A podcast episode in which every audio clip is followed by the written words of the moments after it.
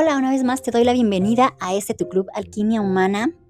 Y vamos a hablar de las mujeres y el estrés. Este tema me parece súper interesante y espero que a ti también te lo parezca. Fíjate que las mujeres y los hombres procesamos el estrés de manera distinta y es por eso que muchas veces caemos fácilmente en el conflicto, tanto en nuestras relaciones de pareja como en nuestras relaciones familiares y laborales. Entonces, déjame contarte ahora sí que el principio. Esto tiene factores tanto biológicos como culturales.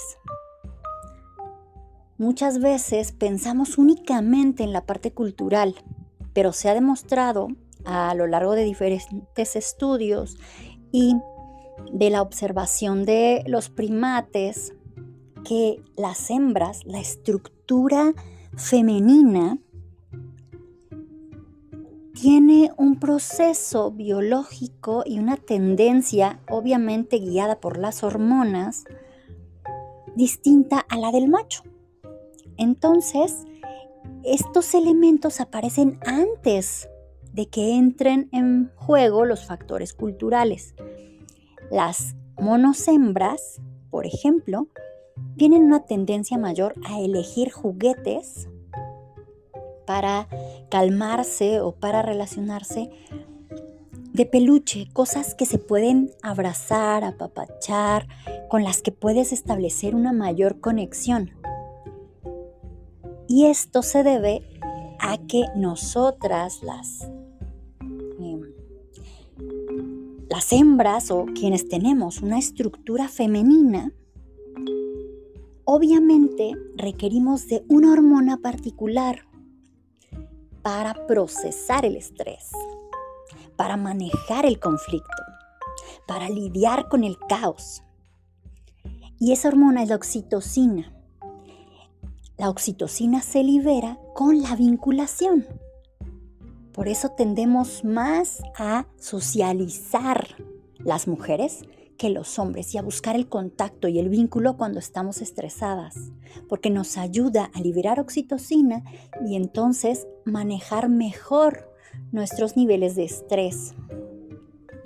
Así que cuando dices, y muchas veces lo, lo, escuchamos tanto en hombres como en mujeres, ay, ya se puso loca y ay, no sé qué, y ya se salió de control, muchas veces es porque esperamos que una mujer reaccione ante el estrés de la misma manera que lo haría un hombre. Y eso no va a pasar por mera biología incluso. Nosotras requerimos del contacto, requerimos de vincularnos, de establecer relaciones más profundas para manejar el estrés.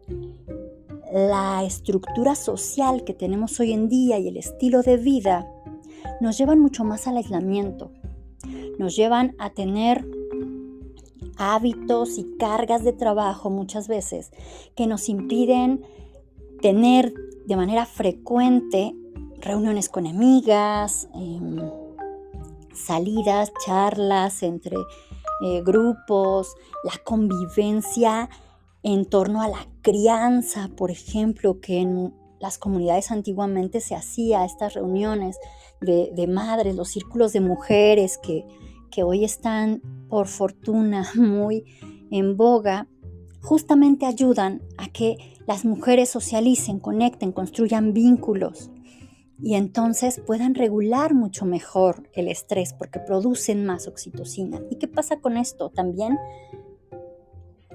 se equilibra el organismo y se generan menos problemas en los senos, en los ovarios, en el útero, en la vagina. Mientras más testosterona se crea, es decir, menos nos vinculamos, menos, más competencia tenemos, más entramos en, en un patrón masculino que para nuestra estructura femenina, de manera biológica, resulta contraproducente. Y entonces empezamos a tener eh, muchas mujeres con fibrosis en los senos, con miomas, con quistes, con infecciones constantes, con muchos problemas que tienen que ver con ese desbalance que se genera, esa intoxicación que empezamos a crear en nuestro cuerpo. Cuando nosotros queremos darle la vuelta, necesitamos empezar a generar oxitocina, a vincularnos, a establecer relaciones mucho más profundas.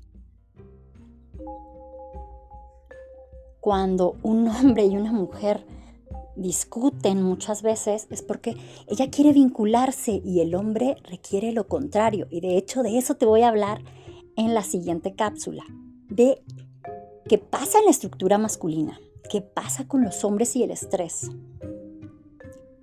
Porque es diferente.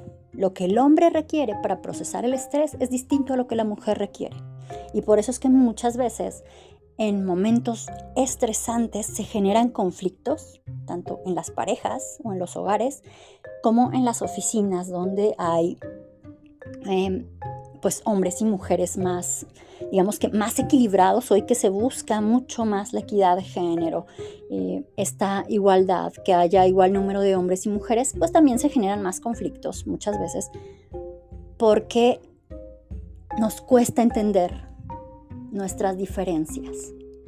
Y mientras no entendamos y respetamos y respetemos y aprendamos incluso a manejar y a crear estrategias para aprovechar estas diferencias en lugar de crearnos conflictos a partir de esas diferencias, vamos a seguir en situaciones como, como estas. Hace algún tiempo un, un amigo que es militar me decía, es que mientras más mujeres hay en la oficina, más relajo se hace, ¿no? Más conflictos y más no sé qué. Pues tiene que ver con esto, lidiamos distinto con el estrés, lidiamos distinto con las situaciones de caos. Y no es que esté mal, que una cosa, unos estén bien y otros estén mal. Simplemente somos diferentes y hay que aprender a manejarlo y a utilizarlo también, porque cada uno tiene sus potencialidades. Espero que te haya gustado esta información, que te sea de utilidad y que puedas llevarla de manera práctica a tu vida. Más adelante te estaré dando algunos ejercicios y cosas que seguramente te ayudarán para poder hacerlo. Te mando un abrazo y nos escuchamos por acá en la próxima.